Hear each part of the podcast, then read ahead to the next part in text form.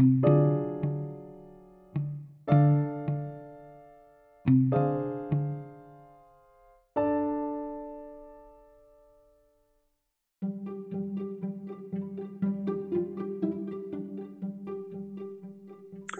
there, I'm Ryan, And I'm Brittany. and you are listening to the Page Master Book Review Podcast, where we break down the latest and greatest bestsellers.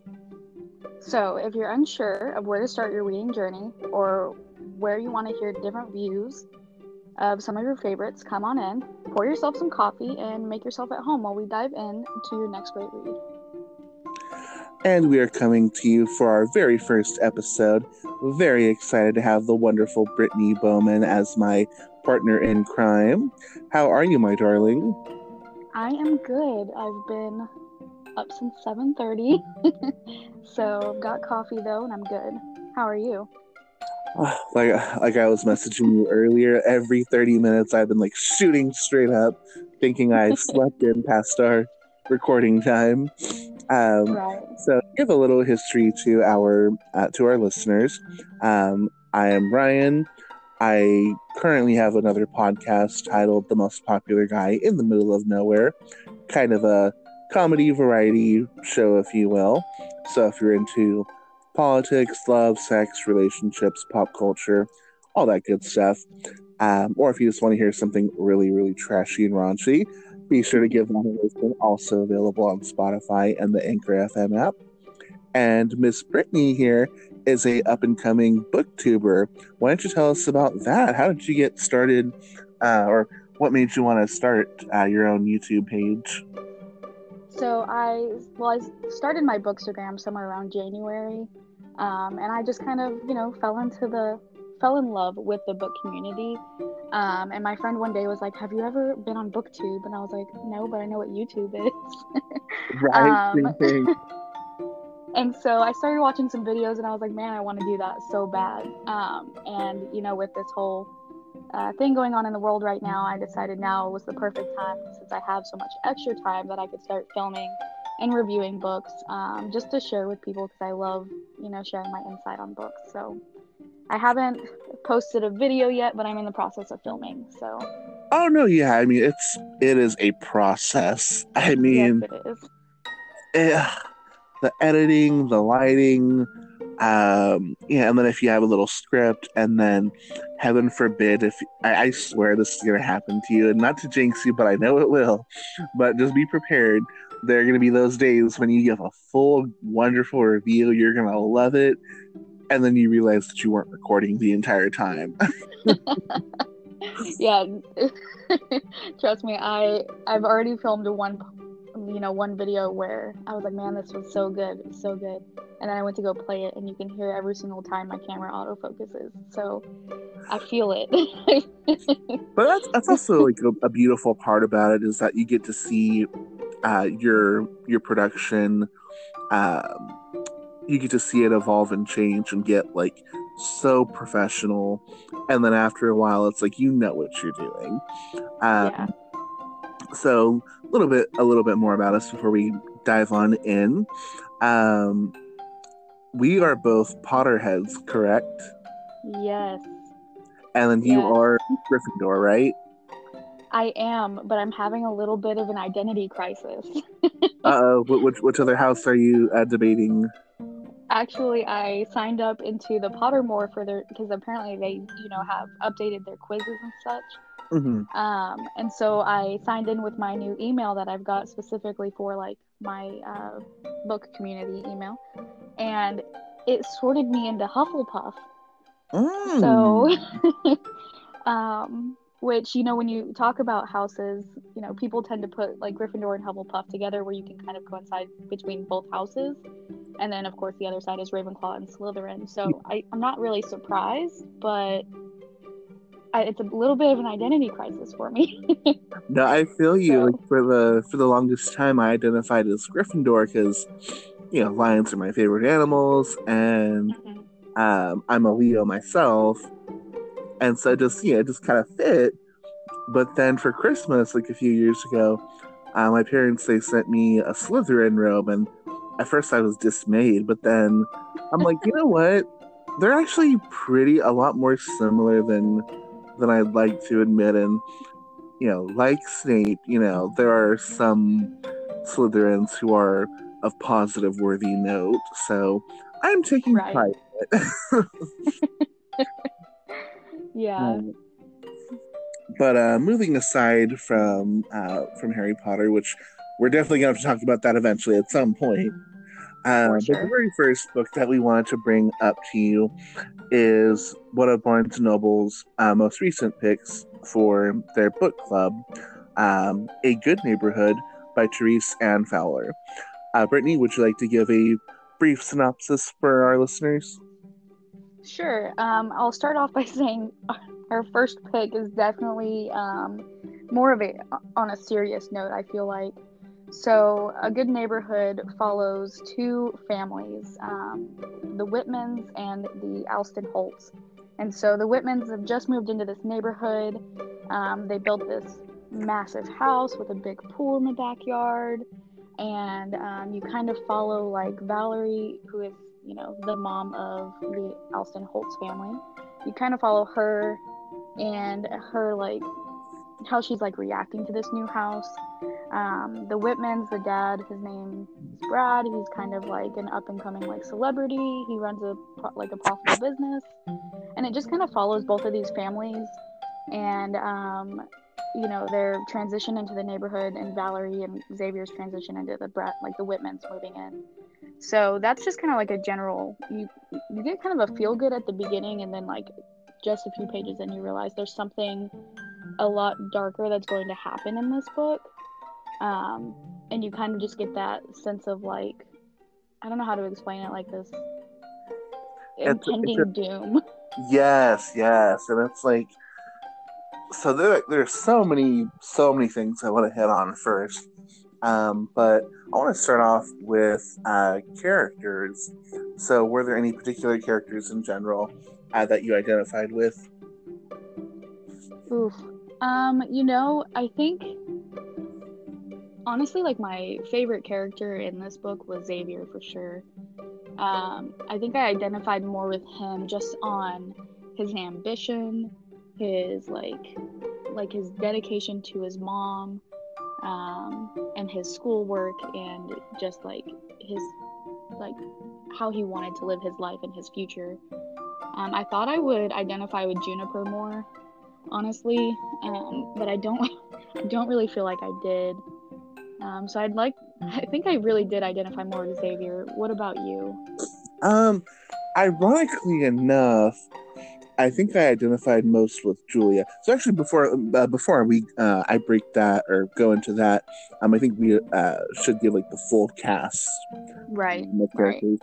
So yes, on the Alston Holtz, uh, Valerie. Um, what what exactly um, is her field? I, I know it's like it's nature related, but I can't. I don't have the exact like profession, if you will.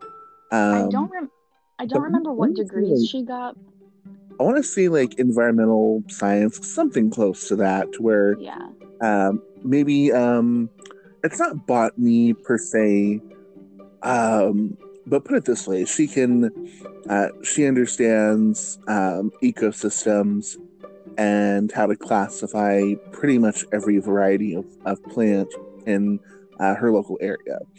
Um, as you said, you know Xavier, uh, he is dedicated to his music, schooling, and his mom. And then with the Whitmans, uh, Brad, up and coming celebrity who has his own HVAC company. Uh, he his uh, his full blood daughter is um, what was the what was what was the uh, the sister's name? I totally forgot her name. Lily. There, yes, yes. Yeah. Um, that is his and Julia's uh, child. Uh, Yeah. Juniper is his stepdaughter from a different relationship, and Julia, you know, is, is that um, the Whitman mother. Um, so yes, I identified with Julia in the sense that she's not exactly a social climber, Mhm. she's looking for security. Um, within the book, we discover that she kind of came from, you know, not the best childhood. Um, mother was neglectful, and honestly, I'm just surprised she wasn't taken by CPS. But you know, honestly, yes. You know, not exactly every county has the fundings to properly address those issues. Um, but I think I identified with her you know, she wants to, she does want to fit in when she moves into the neighborhood. She goes to Valerie's uh, book club. You know, she brings foie gras, which, you know, she thinks that these, like this neighborhood, yeah, it's, it's not exactly rich, but it's more upper middle class. So I don't think it'd be out of place to think that, you know, uh, these people wouldn't eat foie gras but she is uh, Valerie lets her know that um, it's like uh, there, there, there's like a um, a biological a biological concern with it, um, like the way it's made. It's not very ethical, if if you will. Um, so you know she's you know kind of taken aback by that. Um, mm-hmm but yes, I, I think I identified with her wanting to find some stability in her life. Um, going into, uh, you're gonna love this one. uh, characters, that you, characters that you did not like. Oh, oh, right off the bat, Brad. um, I was not a fan of him from the very beginning. Like the very first time he was introduced, they were poolside. He, you know, went in to talk to Xavier, and I just right off the bat I was like, I don't like. And I don't think there was ever a point where I was like, I like this character. Um, so, and there there was a point where I kind of like questioned Valerie as well, but I think she still had good intentions. Um, with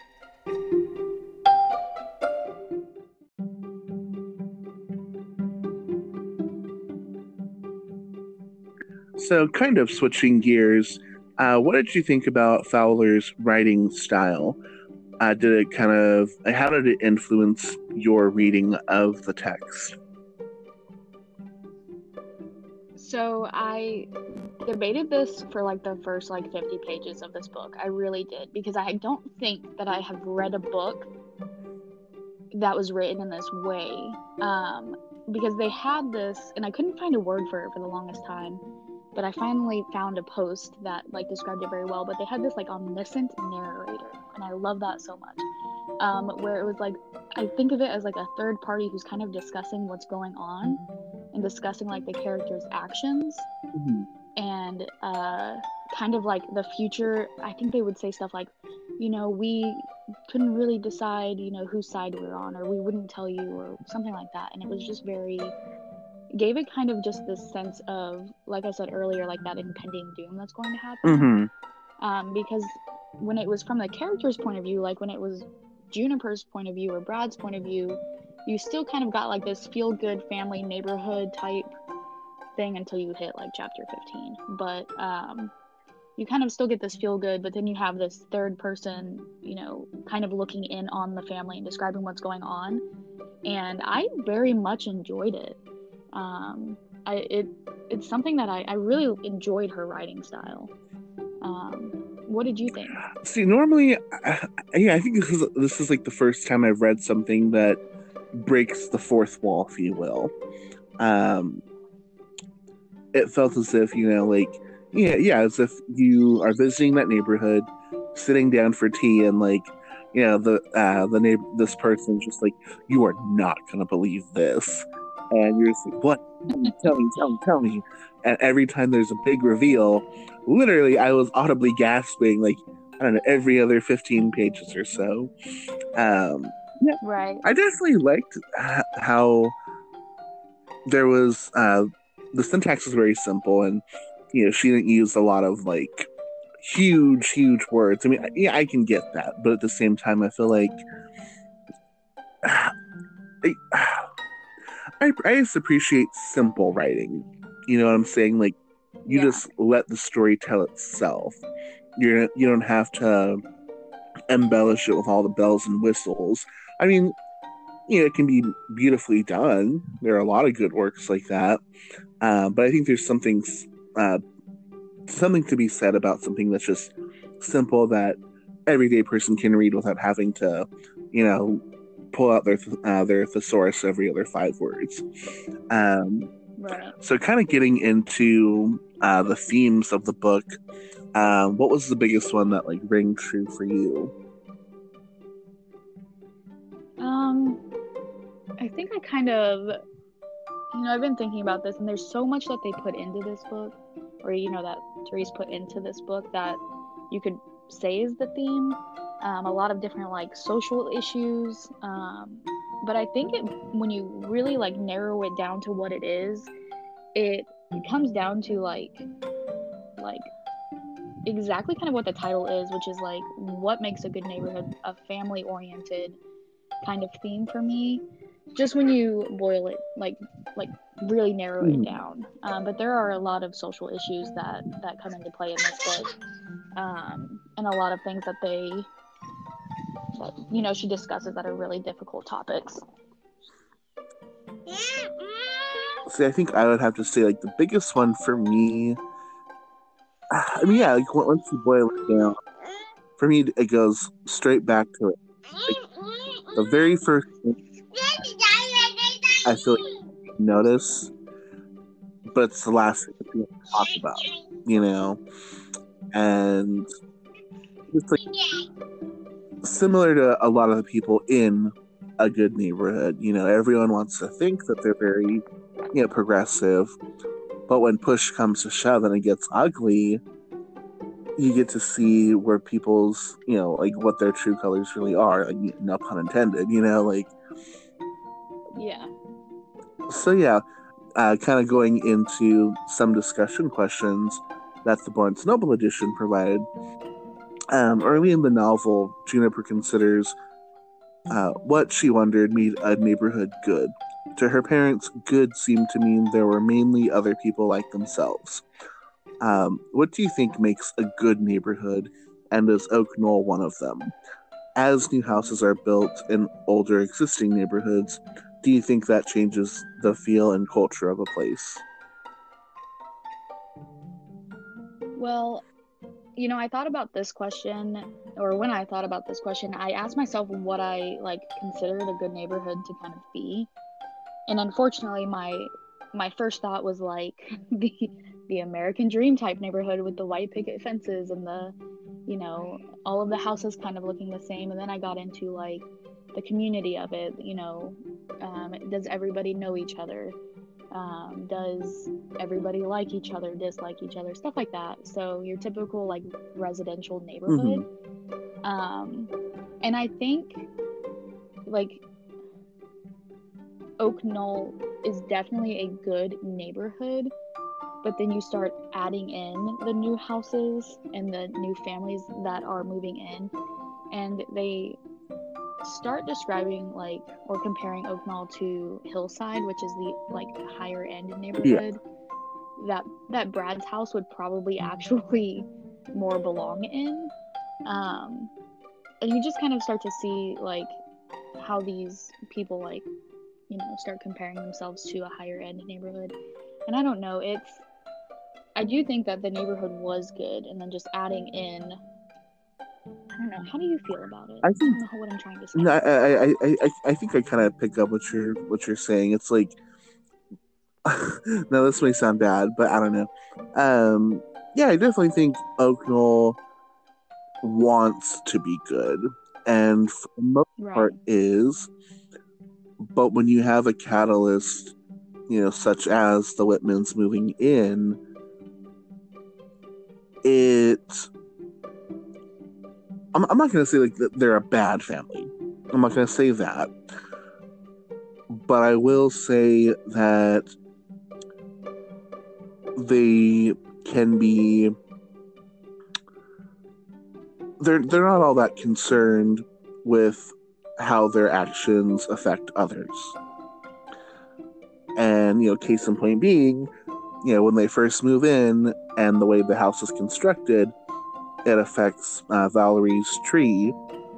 And, you know, I mean, I guess the courtesy would have been to ask Valerie, hey, do you mind if we take this tree out? Because, I mean, in the book, you know, they, uh, it's, it's written that the construction workers, you know, they knew what they were doing when they were building the house and how exactly um, the construction would affect um, the environment around around the house. Um, so yeah, it would have been a lot more expensive. But I mean, I don't know. It's you know, it's like they say, you know, hindsight's twenty twenty. Um, but yeah, this definitely touched upon something that I feel really passionate about, and that's uh, the gentrification of neighborhoods. You know, like you said, like you know, when you have new houses being built in historically, you know, historic neighborhoods, um, it you know it completely changes the feel uh, and makeup of the neighborhood. Uh, prime example, my hometown of Fresno, California. There's an artsy district, if you will, and slowly but surely, there are more uh, newer houses being built, and you know you have families that have lived in these houses like for generations, and then you add in you know one new house then another, and then before you know it, there's going to be a Starbucks and a day spa on every other corner, which of course drives up the, the property value. And so all these families that lived there for years are now being forced out of their neighborhoods. And, you know, it goes from, you know, historic, multi generational families, you know, to a bunch of yuppies. And I don't know, just, it like makes a lot of places like lose their authenticity and their soul. It becomes just so much more commercialized. Um, right. That just kind of that that's a whole other well, in itself. Well, and you know, when they're talking about when like Brad and Julia move in and they're like decorating the house and everything, and they're talking about their house, they continue to compare, like, oh, you know, this is where we had to live in this neighborhood because it's what we could afford, but you know, we really do belong in Hillside. And that right there just shows you kind of like like the negativity that they kind of bring into the neighborhood and into a neighborhood that's already pretty much settled. And they talk about um, you know, Valerie's house. How it's not anything special and it's small and it's nothing compared to their house. And it's just, you can see kind of where their neighborhood might be headed towards, mm-hmm. but you also see like the community that was there before. And it just, it really does bother me how, you know, Brad and Julia moved this house in, but they have kind of like no, like, no care for the community that's already there exactly what you were saying. So, yeah. So something that interests me a lot, um, and it's this is a this is a conversation I want to have on my other podcast about um, about religion. Um, do you view the Whitman family as genuinely Christian, or is religion primarily a tool for Julia and Brad? And can both things be true at the same time? So this is something that I've I've also thought about like reading this book obviously and I actually think back on now that I'm done with the book. At the beginning they kind of make you believe that they're genuinely Christian. Like they're a genuinely good Christian family. And then as you continue to move through the book, you start to realize how much of I feel like a tool it is, especially for Brad. And then how kind of Julia has made it like a front for her family. So in the beginning you think you really do think that they're genuinely a good Christian family.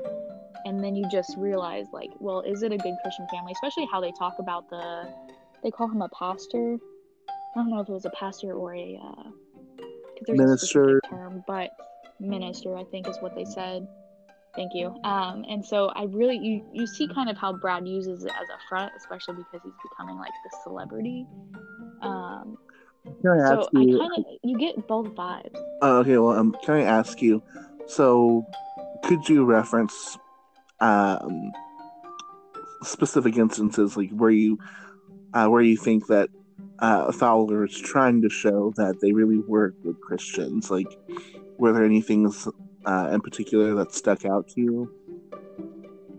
So, in the beginning, they where is it? They talk about um,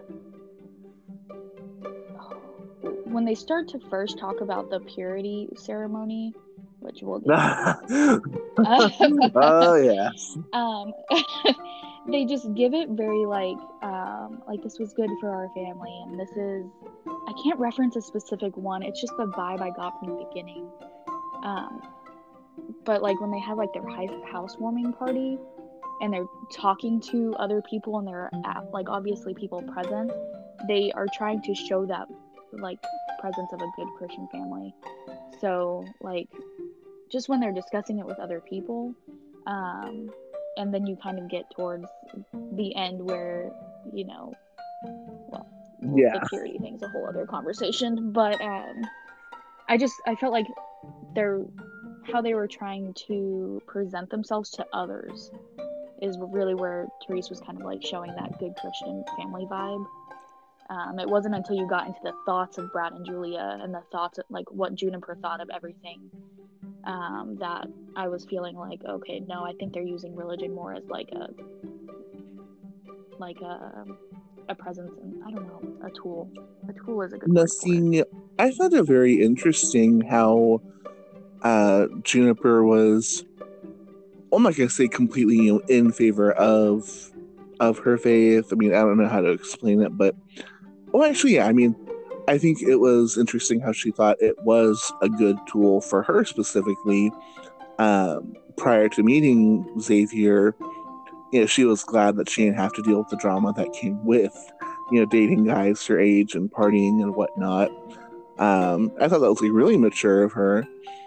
And so, like, I wonder how much of that maturity comes from uh, learning the faith versus, you know, kind of sort of, you know, having to be on her own when she was a kid while uh, Julia, you know, was was working and being the breadwinner um, before they met Brad.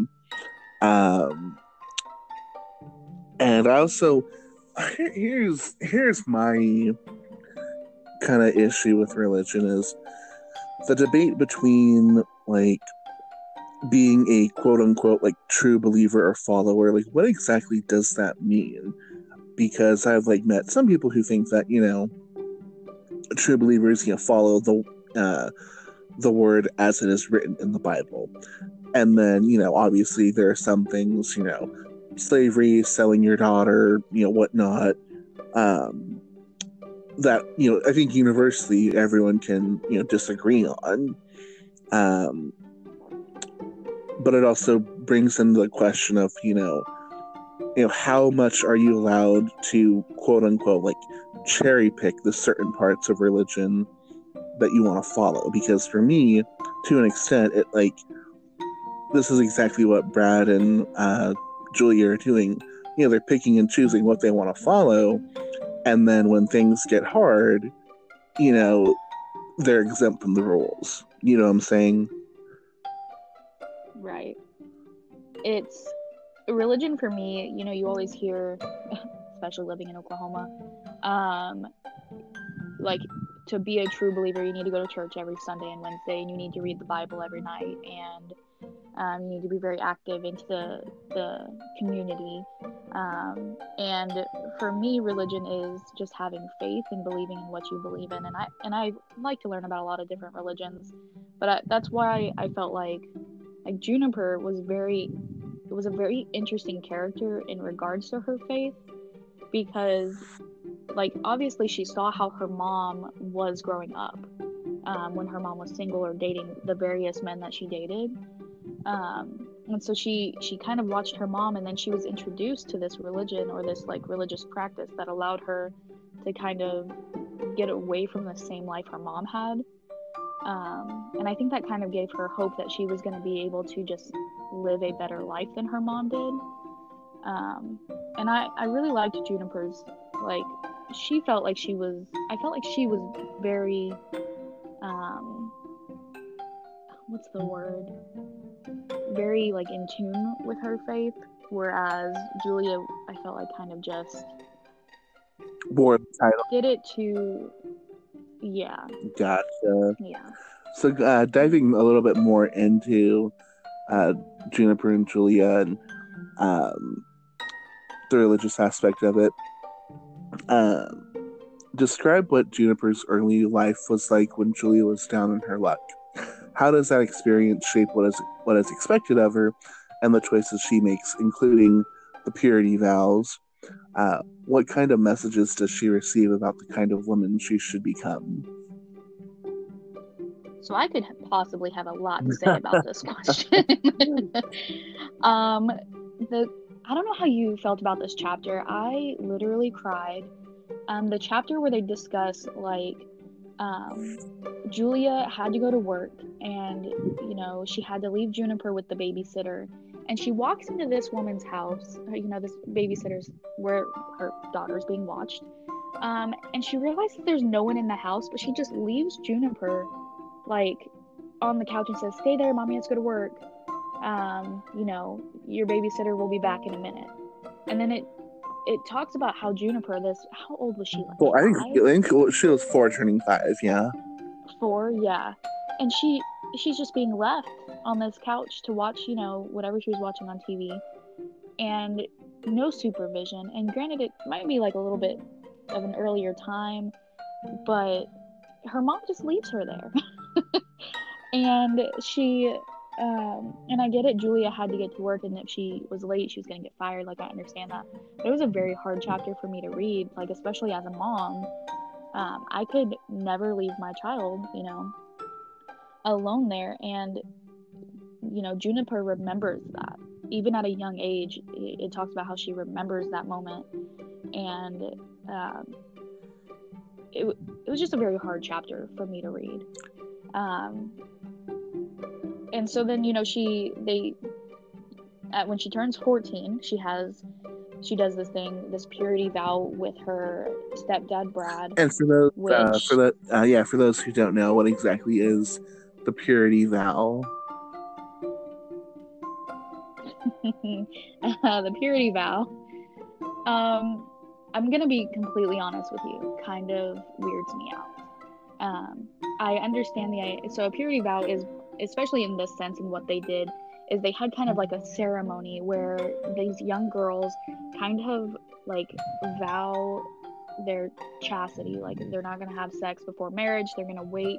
But they kind of in this they kind of like like dedicated it i don't i don't know if dedicated is the right word but dedicated it to their fathers.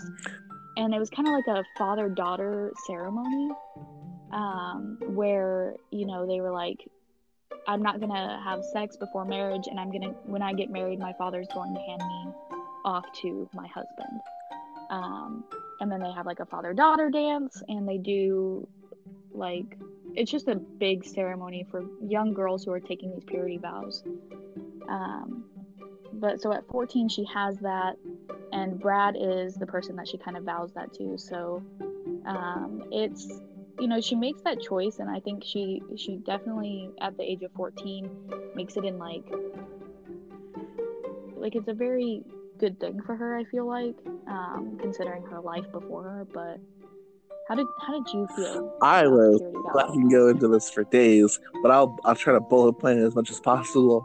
So first things first, um, I absolutely abhor the idea of you know a chastity ball and purity vows yeah since that it's so archaic. Like, I understand it. I, I guess I would feel more better about it if there was like a ceremony, you know, for the boys. Because without if if there's not a ceremony for the boys, to me it just you know like like um, Fowler was writing, yeah, it it seems as if though it's just a ceremony for men to once again impose their control, you know, on you know on their women, yeah. And it sends the idea that if this girl does not keep her promise, you know, she's damaged goods, she's ruined, she's a whore, you know, whatever expletive you know you want, and there's like no mention whatsoever about you know the boys being here and doing whatever they want, and you know that just sends I think that sends a message that um, you know to to those younger boys that yeah they can do whatever they want, and that um, any girl who does the same, you know, she is less than. Um, it just you know has that whole like a context of you know women being property, and. I mean, yeah, it just it just it just sends that it sends a message that if you don't take this pure, if you don't take this vow seriously, um, you're never going to be happy or fulfilled. Um, you're always going to be seen as less than, and you're going to deserve it. Um, but yeah, I, I do think that you know Julia, I'm sorry, Juniper taking it um, at that age. I think for her it was a good thing. It did give her like that structure. But it's just again, it's just like I hate the idea. It just sounds as if though you know you're you're promising your virginity to your father. It just it Yes. just does not sound right at all. Like It- ah there's there's literally so I think it is a very powerful thing for a woman to say I'm not going to have sex till marriage. Now, and that's her own right. Like I do feel like there's a powerful feeling to that to make that decision. But I, I was talking to my nana about this because when I read the first chapter that introduced the purity vow, I went straight to my nana and I was like, I'm disgusted. and only because I did feel like she was like, like, I don't know, telling Brad like I'm not gonna do, I'm not gonna have sex just for you, um, and it just, it's, I don't think I could ever stand there and hold my dad's hand and vow, you know, my purity to him, and I just, I did not get the best feeling from that. It was, the every time we'd bring it up, I was like, that's weird, um, especially when they described like the picture that they took um, together, it, it just I did not get a good feeling, and you could kind of see there where they were going to get into some like I was touchy getting, I was getting Law and Order Um, SVU vibes the entire time. I'm just like, how many times have we seen this? Yes. Yeah, and it's it was sad because when she took the vow, she kind of saw it as like like an innocence thing where she could where I felt like she could kind of get away from how her mom lived and the lifestyle that her mom lived. But then that message, the older she got when she, you know, turned 17, she was kind of like, oh, wait, this is kind of more along the lines of where I just need to be married and learn how to cook and do my husband's laundry and stay at home and watch the kids and just shoot out babies, basically. And that's when I started to not like what it did for her um, because she kind of got into that mindset. Um, there's that one specific chapter where, you know, her and Brad are home alone and she's like, I'm going to cook dinner for him and I'm going to be the good wife at home, which I also thought was really weird. Um, but, you know, it kind of set that like expectation that she was going, like, her one goal in life was to get married, you know, um, have babies, cook, clean, which is a not, it's a good If they want, like if people decide yeah, to do but that, it's like good for them. If it's if they if they think to. it's what's expected, that's yeah, that's when the that's when the Yeah. issue begins. Um, kind of going more into that, um, page 96 says she wanted her daughter to value herself more than she, Julia, had done as a teen. Wanted her to see chastity as the thing that made her the boss of her fate. Uh, what did you think about this notion that a woman's purity is her superpower? Well, and I've kind of touched on that. Like, if you make that decision to, you know, be pure, I guess, which I don't like that word whatsoever, um, to be pure until marriage, like, like that is your own decision, your own right to do that. And I kind of see where Julie is coming from because she did not have a very good life growing up at all. Um, she, you know, made some decisions that really impacted her life. Obviously, she had Juniper when she was really young. Um, and, you know, she didn't feel like she had any control over her life, which she had a lot more control than she thinks she did, but she didn't feel like she did. And I think for Julia, trying to put her daughter on the what she believes to be the right path, like that's a, a motherly instinct. So I do think that there's somewhat somewhat of a uh, you know superpower in you know having the right to choose that. I just don't think Julia really like I don't think the ceremony is the way to do that. And you know, it's something that Juniper should have had to, you know, it should have been a conversation between Julia and Juniper like, you know, this is what my life was like growing up and I want you to be able to make, you know, better choices, more informed choices. Um, instead of like you're gonna take this purity vow and um, you know I don't know. I just feel like it could have been done differently. I do think that there is that superpower to it, but not not in the way that it was done here. So, uh, moving on next to what I'm sure you're gonna, I'm sure you're gonna love. Um, what scenes with Brad did you find especially upsetting to read?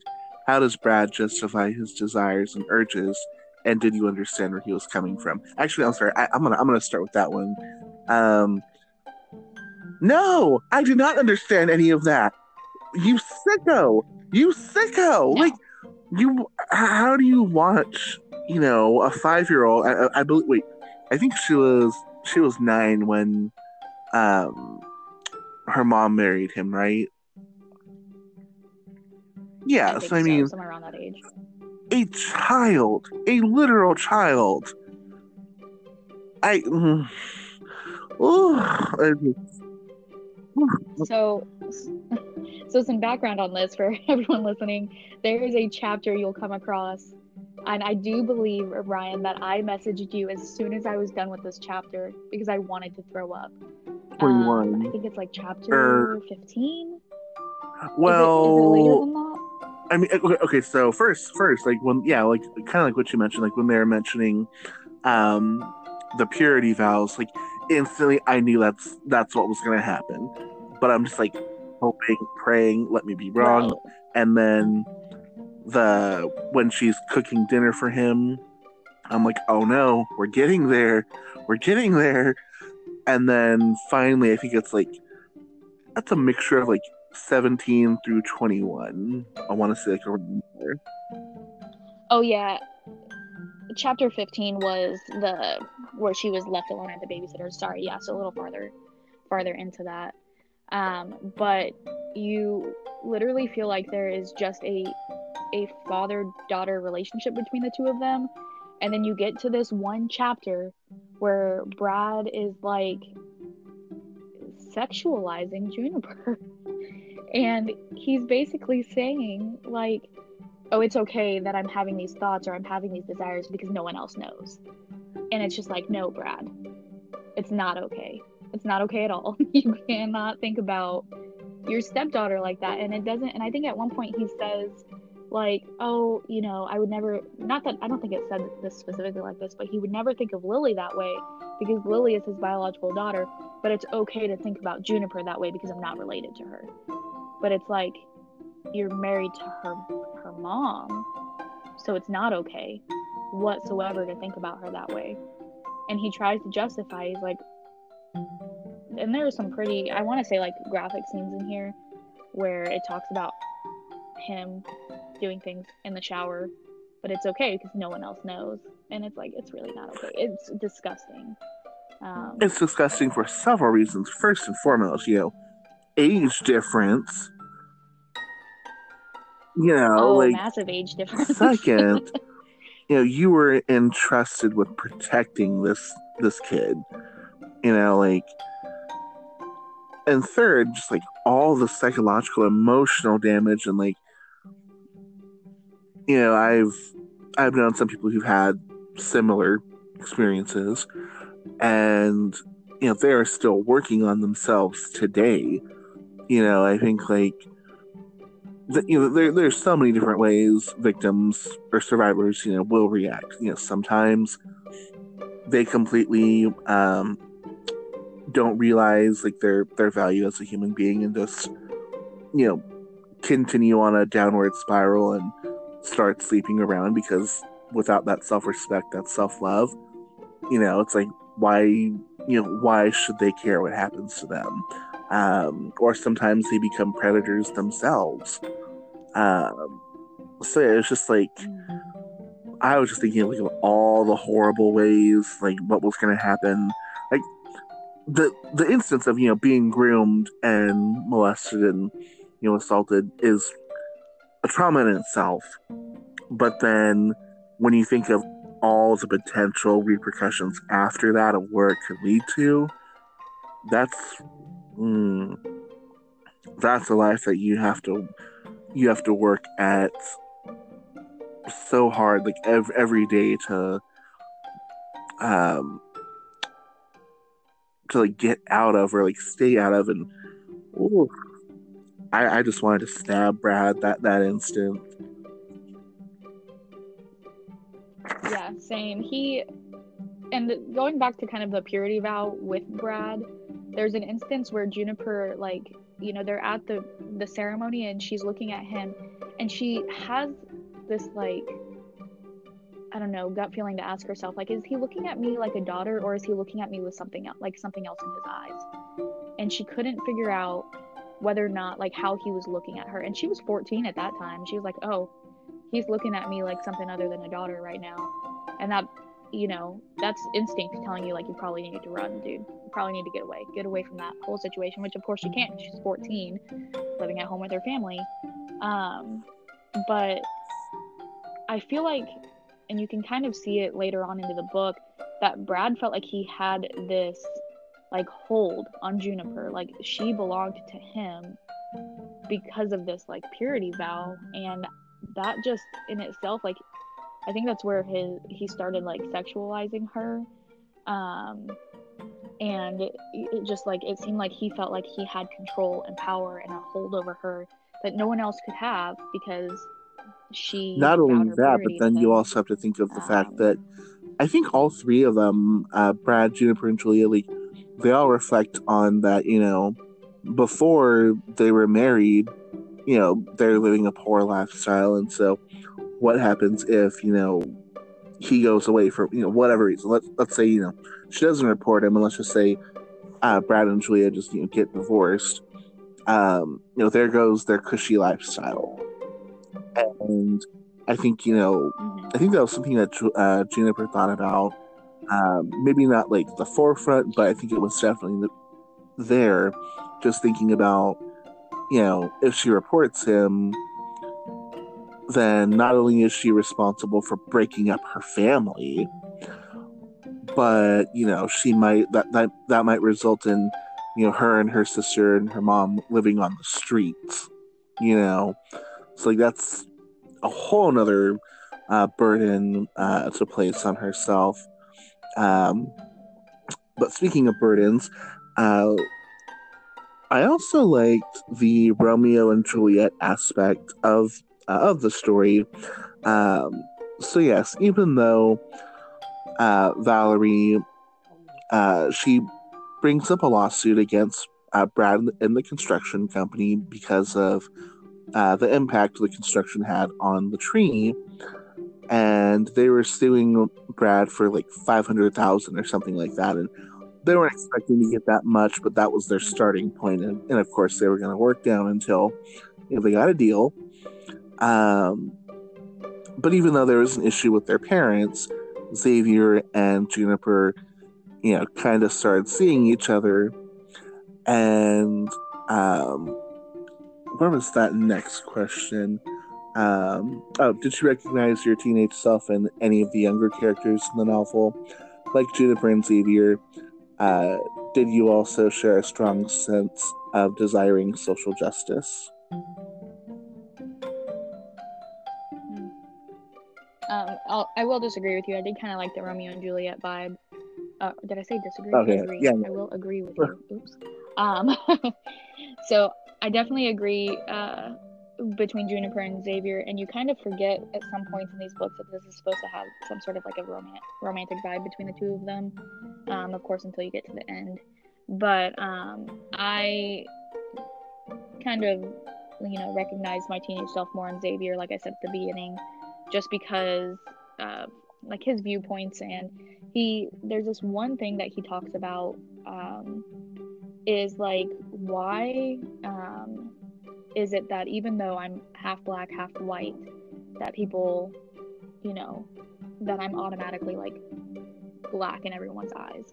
and he just he kind of just doesn't understand at the beginning kind of like that divide between the two because his father was white um, and so i kind of think about those things a lot too especially in the world that we lived in and especially some things that have happened in the past um, and he he wants there to be like this he's kind of just like fed up with the idea of racism even being a thing which i think all of us can agree on that. Um, so I definitely kind of recognize myself more in Xavier than I did Juniper. I think. So, I mean, I definitely.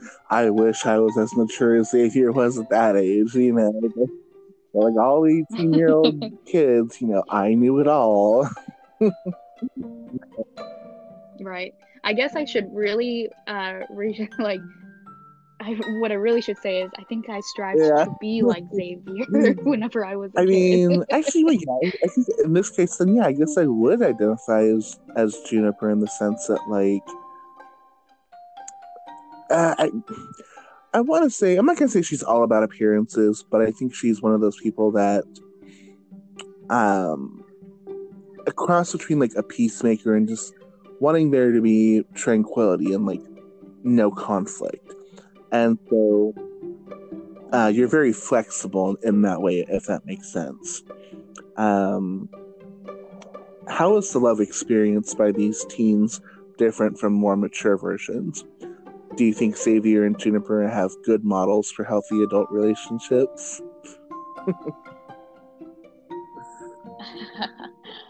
um, I think Xavier had a better model for healthy adult relationships than Juniper did, um, especially just because of the first half of Juniper Juniper's life, um, seeing her mom go from relationship to relationship to relationship, um, and then of course seeing her with, like she kind of feels like her mom married into the lifestyle that they have now, um, which I don't think is the best like role model for a good relationship, but I mean, the beginning of Brad and Julie's relationship wasn't the worst.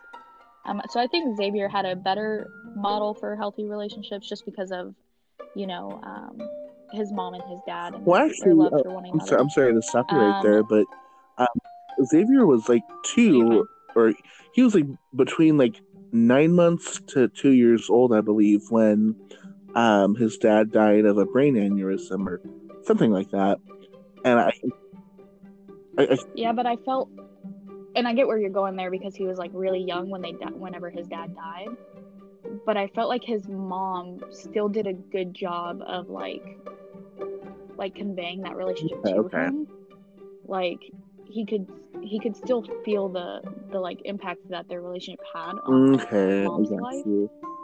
Um and also she did I guess to to segue from that too, I think she did a really good job of handling relationships after Tom. Um, like keeping them kind of a- away from Xavier, where that can kind of shield him from a, a positive adult relationship, also. But I still feel like she did a really good job of like like talking to Xavier about the relationship that like she had with um with Tom and everything. So I still feel like he had a better experience, no, yeah. just in my opinion. I, I think um, I, I, I, agree with that because um, had these had Valerie, you know, brought these uh, the, the, the you know the few men that she did date after um, Xavier's dad, had she brought them into Xavier's life and you know, after the relation the relationships you know fizzle and end you know, it's like another father figure gone, if you will. And so you know, she was very wise yeah. in making sure that if she's going to bring somebody around him, it's going to be somebody who's going to stay. Um, which yeah, I, I, definitely appreciated that a lot because, um, yeah, I've seen my fair share of you know friends who go uh, who've who've gone through that. Um, so getting more into the juicier and arguably like one of the biggest, um, the biggest uh, point, uh, plot point um, Julia, or not Julia, Juniper eventually gets a car, and she's not asking exactly, you know, for something. She's not asking for a Benz or anything. She just wants something functional. And Julia at first is worried. You know, first the safety concern, you know, just driving in general. And then I think they also brought up the fact, you know, they want to know where she's at at all times. So they end up getting her a car that has a GPS tracker in it. And mm-hmm. Brad decides to eventually that he wants to cross that line. And he follows the GPS to where um, Juniper says she's going for a run, but really she's meeting up with Xavier um, to you know, have a romantic date and lose her virginity. And so when Brad uh, pulls up to where they're at, he opens the, do- the door, and there they are. Uh, Brad then, uh, you know, goes after Xavier. He bolts, and instantly he is infuriated and he starts taking pictures of the quote unquote crime scene and then reports it to the police. So what was what was your reaction to that whole thing? Were you as screaming as loud as I was? Um, yes, because could Brad not get any worse than how he acts in that moment? Like I thought he was already like to the point of just such a dislikable character. And then we get to this moment. He's like taking pictures of his, you know, barely covered up naked stepdaughter. Um, you know, after catching them in the act.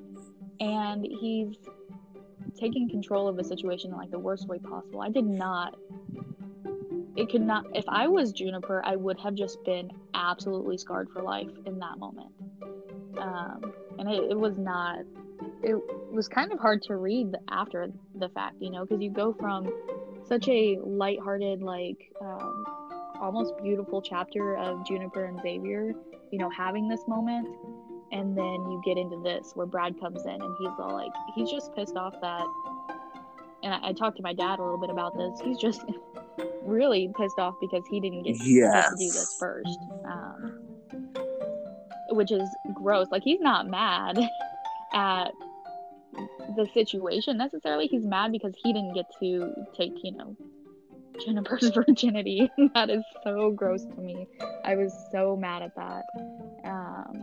But the picture taking thing really just rubbed me the wrong way. It was not. Why would you do that? Especially like you're putting your daughter in a position that you know, she's uncomfortable. And they talked a little bit about that where he was like, "Look at how distressed she is. She's so upset." And I was like, "Man, she's upset because you're taking pictures of her and she's basically naked." I'm like, "You interrupted a, a moment for her, and um, one that she wanted, and you're taking pictures of her." Yeah, you, you, you break in on what's supposed to be a beautiful, memorable moment.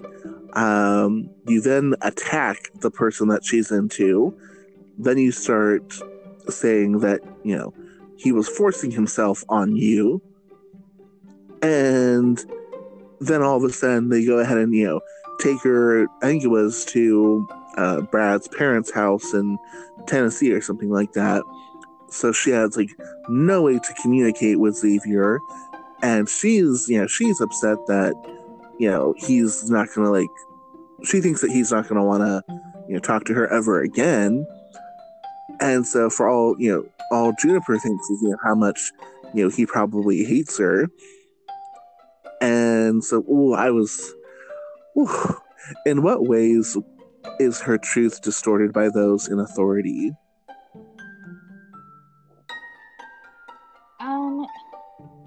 I mean, the entire time after this happens, any adult figure that she talks to is, I felt like very much like putting words in her mouth. Um, and she's very confused by the entire situation. She doesn't know, like, like she's you kind of get like this scared vibe in the beginning because she's like, oh my god, like Brad found out that I'm, you know, having sex. I've just broke the purity vow. But she, like, I feel like every conversation she has with everybody, they're trying to twist how she's feeling and twist how, like, the event actually happened. And of course, you get that vibe from the entire thing. But it's, I mean, especially with, um, like Brad, like Brad didn't even really let her talk. He was like, "This is what happened." Um, Julia automatically, you know, with her marriage to Brad and her relationship with Brad, she, she believed Brad. And I don't even think really had a conversation with Juniper, Juniper about what happened. Did she at any point? um, not until after, you know, the big what happens after. Um, uh, no, as soon as as soon as um, Brad brought Juniper home, she goes upstairs and he tells Juliet, you know, she's just been through something, you know, she needs a moment to herself, you know. and um, that's something else that was uh, big in the book was, you know, Brad's status as a celebrity, if you will. Um, he's written as the guy who looks in the camera and speaks directly to you. You know, he has that good all American charm and that has so much power behind it in in him you know bringing this uh, these accusations you know to uh, to the police and to the you know medical examiners and whatnot. And so yeah if you have you know the golden boy telling you something nine out of ten times you're gonna believe him without question. Uh, and that's like it's so irritating all these people i mean i'm sure you know they're well to do they do want to help. But at the same time literally not a single person asked her what happened. I mean at least as, as far as i can remember in the book not a single person said you know what exactly happened. You know it was just you know brad you know put out the story out there. And it was even like when she was being interrogated by um or you know being questioned by the officer on duty he was basically like racist and just automatically assuming because he's listened to Brad, you know, to tell him the story. And she's like trying to, um, you know, tell him, like, no, this is what are you talking about? This is, you know, she's trying to tell him, you know, this police officer who she should trust. And he's just like, no, honey, this is what happened. I'm just asking you questions. like it, was so backwards from what it should actually be. Um, and then that conversation she had with the nurse, I believe it was the nurse, maybe doctor. No, I think it, I think it was a nurse. And the nurse was like, you know, boys just get it in their heads, and you know they uh, manipulate you. And she was just like, no, no, that's not what happened. But then the nurse would push back, like, no, that's what happened and it was just everyone she talked to and even when she would try to tell her side of the story they were like no xavier's a bad kid. Um, this is what you know boys get in their head and they're manipulative. And it was just it even when she would try she was being pushed back. And i found this like so i don't know what's the word. I just it just rings so true that honestly if you're not if you're not born white you're automatically guilty of something you know, it, it doesn't matter, you know, self defense or what have you. You know, you're automatically seen as more guilty. And um, there, there was a quote, page two forty four. Uh, if you are a black person in the United States, you live each day with the knowledge that this scene or one very much like it may be in your future. You needn't have done anything illegal or have broken any rule. Um, did this statement resonate with you? What other injustices does the author explore in this book? Uh, did you find you further explore your own opinions on these hot button issues? Um, I totally lost where I was going with that, but yeah. And, um, what were your what were your thoughts on um, that and the media news cycle coverage? So, I have been doing a lot of reading here lately on books that touch on this subject of um, black people in the United States that have like just that have not been um, there's just a lot of injustice in the world honestly and i've been uh, reading books on this stuff for the last couple of months just to be like i don't know just to educate myself on these injustices so when they started talking about this i was like there are actual instances in the world outside of a fictional novel where this is happening and it's absolutely heartbreaking and you see it happen unfortunately all the time um, especially you know earlier like in history i Emmett don't know i prime don't want to go example. about years because but um, I was gonna say, you know, uh, the first thing that came to mind was Emmett Till. Um, you know, he was reported to uh, supposedly have raped this this white woman, and she confirmed the story, but only because she was coerced to do so. And then, you know, years later, uh, turns out, oh nope, he didn't.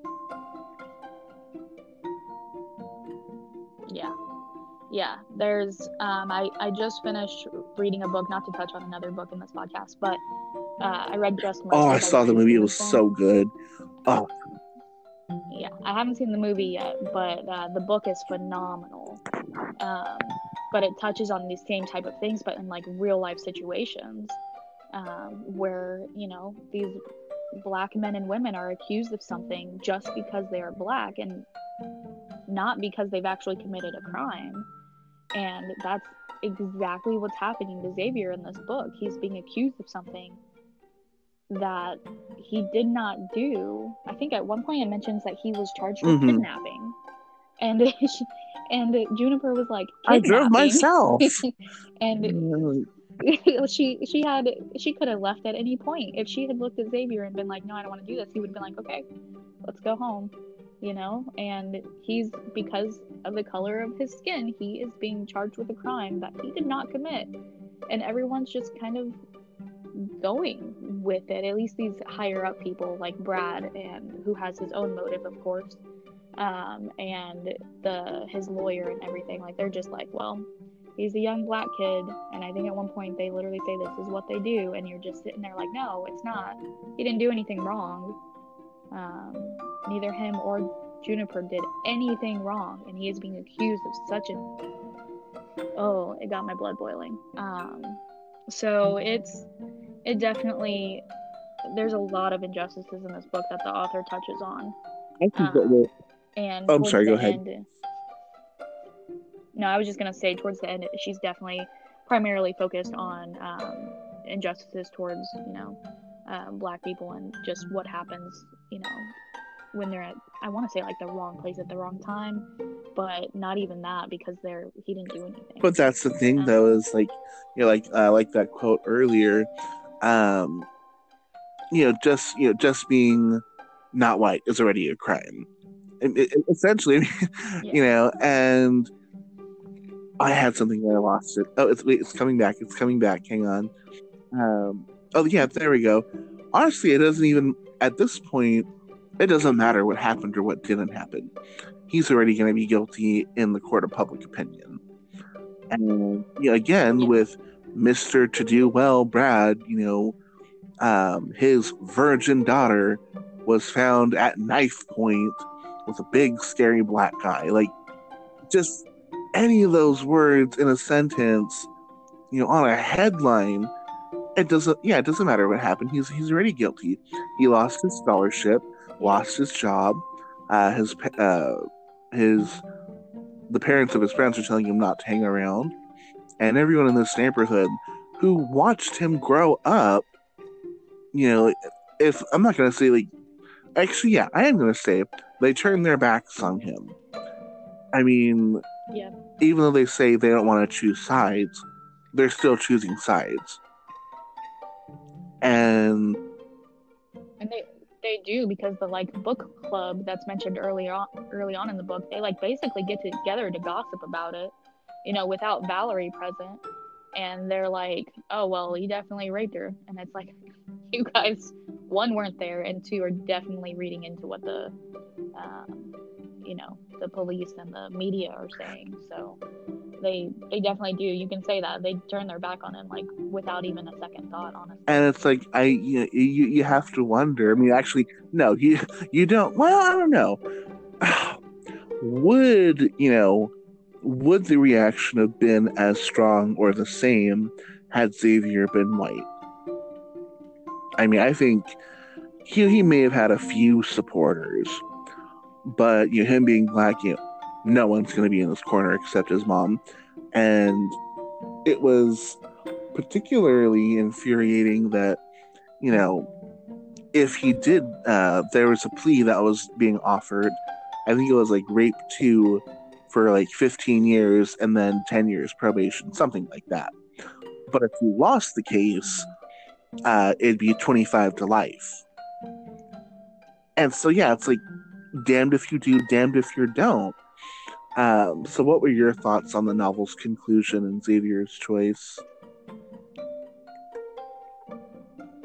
Um, I could cry right now. Okay, I hated how it ended, and only because I wish there was some way for them to go back in time and not destroy that tree. Um, it's I hated the decision he had to make at such a young age. He had to make a decision that I wish no one had to make. Um, I don't know if we want to necessarily spoil the end of it. See, okay, I'm, I'm debating. Um, like, I, th- I think I, I, I don't know. I'll actually, I'm uh, uh, before the episode starts, I'll go ahead and put um, spoiler alert. I'll like tell them like when to click off if they don't want to hear the ending. Okay. Yeah. Yeah. So yeah, we go yeah. ahead and do it. okay. It.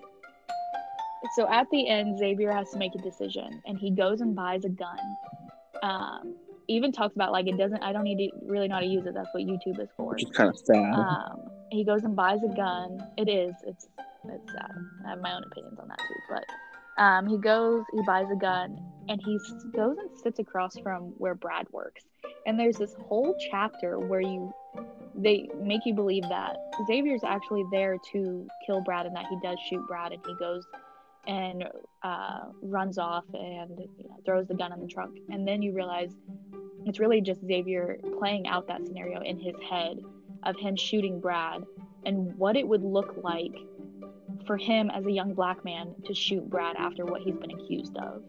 And he has to make this decision like do do I make the world see me as that the young black kid who uh, raped a girl and killed her father, or do I make a different decision um, to try in some way, shape, or form, um, you know, salvage my reputation and you know, salvage the reputation of young black men?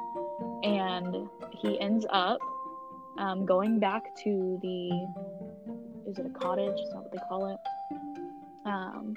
Going back to the cottage where him and Ju- Juniper, you know, had sex, and he ends up actually, God, this is hard to say because I did not, I was so heartbroken, but he ends up killing himself instead, um, recording a video for his mom, telling her, you know, this is how it, this is what has to happen um, because he felt like his life was over. You know, like you said, he his scholarship was taken away. His, you know, he lost his job at the grocery store because of this.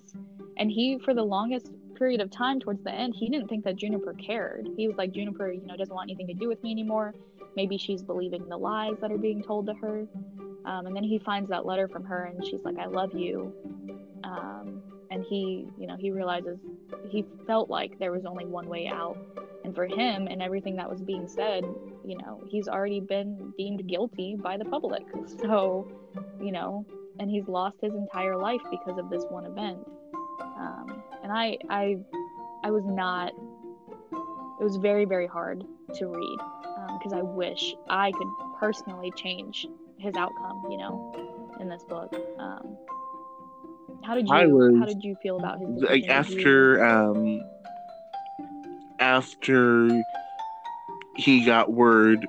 Um, so, c- kind of backing up, um, Brad had offered Valerie an out. Uh, he is he was good friends with the DA, and said you know, he would drop the charges if Valerie dropped the lawsuit. So they do, mm-hmm. but the DA isn't in Brad's pocket. You know, he is like, "No, you brought charges to me. I'm gonna I'm gonna follow them and carry them out." And so yeah, uh, Xavier and Valerie, you know, they're blind. Well, actually, not even Valerie. She didn't know. She thought the deal was already in place, and so she went to some conference or something. And Xavier gets word from his lawyer that, nope, sorry, not the case. Um, instantly, I knew, yeah, yeah, he was, he's either gonna strike uh, back at Brad, or he's gonna kill himself because there's, you know, his his life was already over. Unfortunately, like I. I don't want to believe that, but you know that's the reality. Like the only thing left he would have, yeah, you know, is low end minimum wage jobs, if that. You know, that's you know if he gets hired, because then he'll have to explain the arrest record, because you know he's already an adult, so it's not going to get expunged or it's not uh, the records aren't sealed, so he's going to have to explain that every time, and you know you have no idea. Well, hopefully you don't, you know, have any idea like how hard it is for somebody who's been um, uh, accused or convicted of any charges, you know, to get hired anywhere. Um, and what makes it even harder is that, you know, if you have been convicted, uh, you're not allowed to work with somebody on the same shift who's also been convicted. And unfortunately, the only sometimes only people hiring um, convicted people, um, you know, like they're few and far in between. Um, right. So yeah, I was, I was just devastated. Like, you know it's coming, and still, it's just like every page though you keep on like holding your breath. Um, and it's just there was honestly justice was not served in this case because you know Brad, even though he he, he had to give you know fifty percent of of the business you know to uh, Julia, um, you know, he's still living his life, and he was supposedly you know he was golfing during Xavier's funeral. Like if, if that is not yeah. the most effed up, self-serving thing you know, I'm honestly I'm surprised he just didn't turn up with a bottle of champagne and watch the whole thing go down. Like, ugh. exactly, yeah. But yes, and so, the, uh, kind of wrapping things up. Uh, what were the biggest takeaways for you from the book? Anything specific that you, know, either learned about yourself or um, the issues presented? I mean, honestly, you get into, you start asking yourself, like, what your opinions are on these matters. Um, and of course, I think both of us kind of stand in the same, you know, uh, boat for this, which is like, there's a lot of really horrible things that have happened to people. And, like, do you make yourself a Brad or do you make yourself a, like, a, a Valerie? Kind of, because they're two totally opposite sides of the spectrum. But um, I, I don't know. Um, I hate racism with every fiber of my being. Um, I try to, you know, learn as much as I can to to be knowledgeable on what has happened to try and prevent things from happening. I know that I stand up for a lot of. If I hear someone saying something, I have absolutely no issue standing up against it because it's it's just not right. Things like this, I just I wish just didn't happen in the world, but unfortunately they do. Um, and this this book shows you that this stuff happens, and um, you kind of ask yourself like, what would I do if I was in that situation? Um, and I hope that if I was in the situation, I'd make um, an, a very you know an, a decision to help Xavier versus be like the DA or like Brad, who just really could not care less. Um, so it, it, made me ask a lot of those questions um, and what kind of I would want to happen if I was in Xavier's shoes or if I was in Juniper's shoes. So I think that's pretty much it. I, I focused on that a lot whenever I was done with it. Is I asked myself, what would I do if I was the DA or if I was that police officer who showed up? Um, and man, how I wish Brad had been killed off. At the right, like honestly, I, I, I try to say, you know, the two wrongs don't make a right, but there's some forms of justice that mm, I, mm, I, guess, I guess my biggest takeaway was that um, yeah, honestly, th- there's a quote from Freedom Writers, one of my favorite movies, you know, with Hilary Swank and Mario. Um, you know, justice doesn't mean the bad guy goes to jail. It just means somebody pays the price. And in this case, unfortunately, it was Xavier. And that, yeah, it doesn't matter what did or what didn't happen. What matters is uh, who can tell the better story in court and it just makes me it just makes me question like the whole I the whole concept of the laws that we have in place. And on that note, that will wrap up our very first episode of the Page Master Book Review podcast. We hope you've enjoyed uh, this session. Uh, if you want to follow uh, Brittany, where, where can they find you? Um, on every single social media platform that I'm on, it's uh, my handle is Bowman Booksta. So it's just my last name Bowman and then Booksta, which is short for Bookstagram, because I thought that was clever. But so that's where you can find me on basically everything right now. And then we'll, of course, be sure to let our listeners know when you upload your very first uh, video. Um, next week, we'll be diving into Amanda Eyre Ward's The Jets.